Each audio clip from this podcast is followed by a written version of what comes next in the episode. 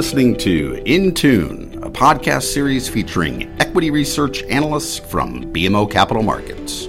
Our shows explore key emerging themes, trends, and issues which are important to our institutional clients globally.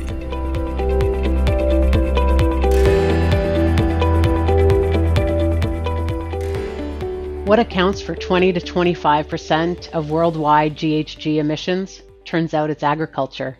And in today's Intune podcast, we have the conversation about what the possibilities are to curb these emissions on farm. I'm Camilla Sutton, Head of Product Management and Equity Research, and I am joined by my colleague, Joel Jackson, Fertilizers and Chemicals Analyst, speaking to his August report titled Transitioning to On Farm Carbon and Emissions Management Joel, we've got a lot of ground to cover today, so why don't we dive right in? Welcome to the show. Thanks a lot, Camilla. You've written some incredible research over the years, but tell us, what was the impetus for publishing this report? Well, like you mentioned earlier, uh, farm and farmland soils and agriculture are really responsible for maybe a quarter of global emissions. And this has led to the conversations around all this intensifying. Everyone's talking about it. You're seeing a lot in the media, in movies. And what we really wanted to do was go and look and say, okay, if farms do focus on doing farming practices like no till farming and cover cropping that will help sequester more carbon in the soil and emit less, what does this mean for farms, for farm profitability? Would this be a benefit? Would this be a burden? And so we hadn't seen, you know, anyone else dive deep into the actual impacts for a farmer. Sure, lots of companies are talking about it. Lots of fertilizer, pesticide, and seed companies are talking about it food companies are talking about it. Lots of companies have pilot programs to figure out how much carbon and other emissions we can save with some of these practices, but no one's talking about it in practical terms. And we really wanted to dive deep into that for investors. You can really see how this is growing in importance as well.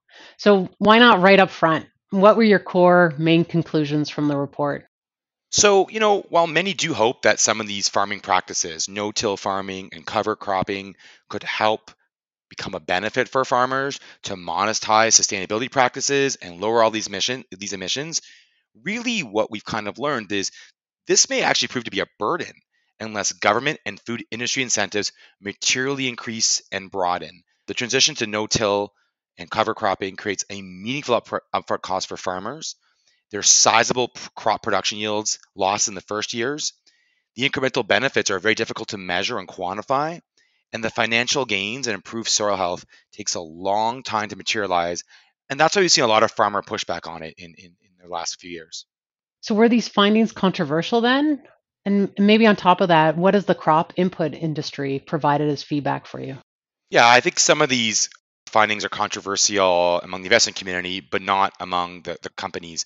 So, you know, what we're talking about is this is the academic value of what people thought the amount of carbon you could sequester in the soil is less than what many thought. Many thought maybe you could sequester 0.6 tons of carbon in the soil by doing some of these practices. Turns out it might be 0.3, 0.4, 0.5. What we also learned from some of the early data is that it's so variable how much carbon you can sequester on an acre from year to year, including on the same acre. There are a lot of reasons why. Nature, uh, whether if it's very dry, you more carbon may get emitted uh, into the in, into the air. Farmer practices. One farmer might do something right, something wrong. That could change.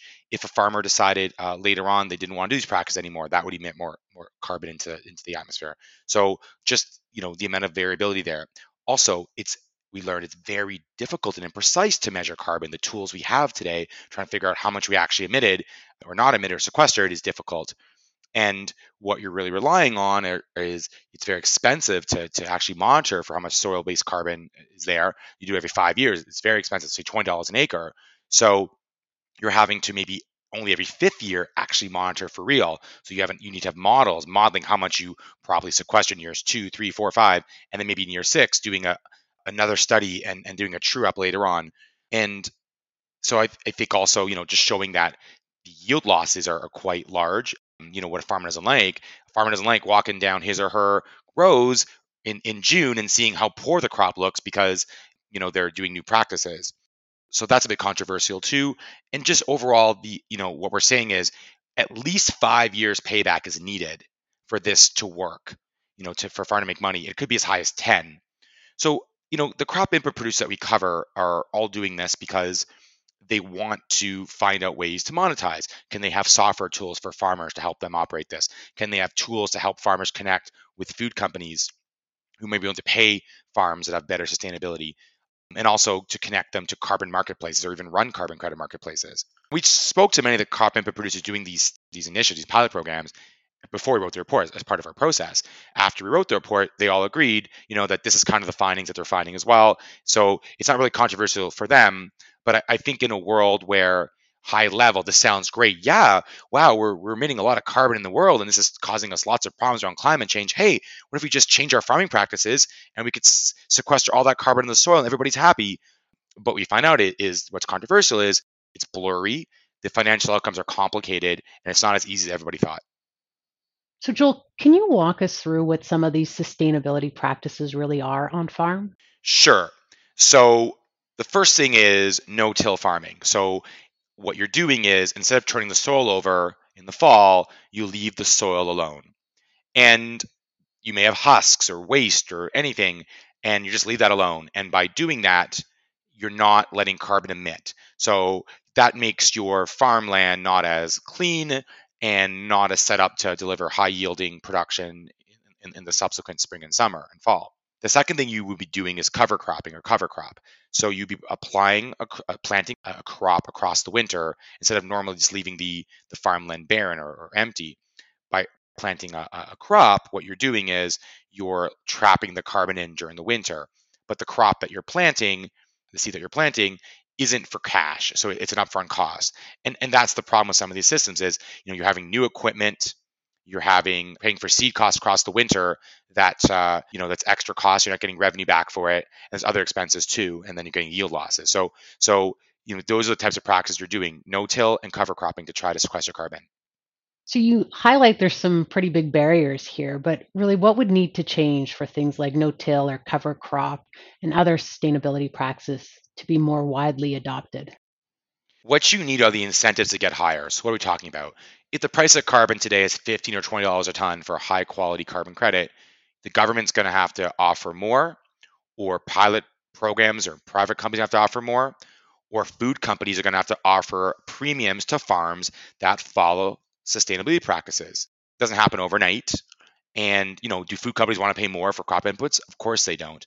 Do consumers, most consumers want to pay more for the food they consume? Do consumers want to pay $15 for a Big Mac combo? Of course they don't. But this is what has to happen. We have to we're going to have to raise the price of f- food and we're going to have to offer uh, higher incentives for for for carbon sequestration. So this could mean companies that purchase carbon credits to offset some of their own operations. Think of a, a Shopify or a Microsoft willing to pay more money or, or forced to pay more money to cover their own emissions. So, what will the impact of all of this be for the crop input producers and for fertilizers use going forward? A few things, Camilla. First, I would say that you might see a push for lower or more enhanced nitrogen fertilizer usage. So, at least using products that will lead to less waste of nitrogen fertilizer and lower emissions. For these companies, also, as I mentioned earlier, you know, they're developing software tools to help farmers manage this, manage carbon monitoring, managing sustainability scores on your farm, connecting you to carbon credit marketplaces, connecting you to food companies. Those would be the, the main things that I think would benefit those companies. So, when it comes to agriculture, this seems like a huge change. What are the other themes and initiatives that we should be watching? As well, and sort of related, you're, you're seeing a push to use more carbon free fertilizers. So, carbon free nitrogen or, car- or lower carbon nitrogen, so ammonia or urea, and that would help to reduce actual you know carbon placed into the soil and it would come at a premium but then hopefully you, the farmer would get a you know a carbon credit or, or a food company paying them to have a more sustainable farm. Also what you're seeing in agriculture and, and, and that's kind of early on days but we're seeing companies start to build green and blue or low carbon nitrogen production plants in, in the us and elsewhere. It takes some years.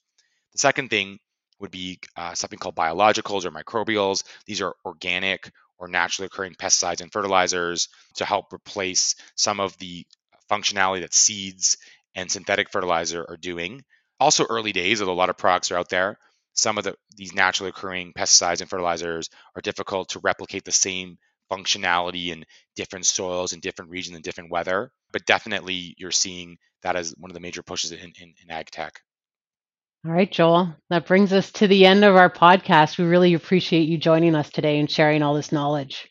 Thanks, Camilla.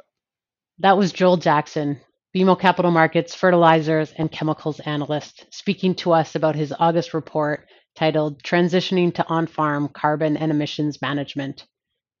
BMO Capital Markets is proud to deliver thoughtful analysis of upcoming equity research trends that will prove important to clients' investment decisions through both its Intune podcast as well as their commodity specific Metal Matters, hosted by Colin Hamilton. If you enjoyed today's Intune podcast, please do subscribe and rate it.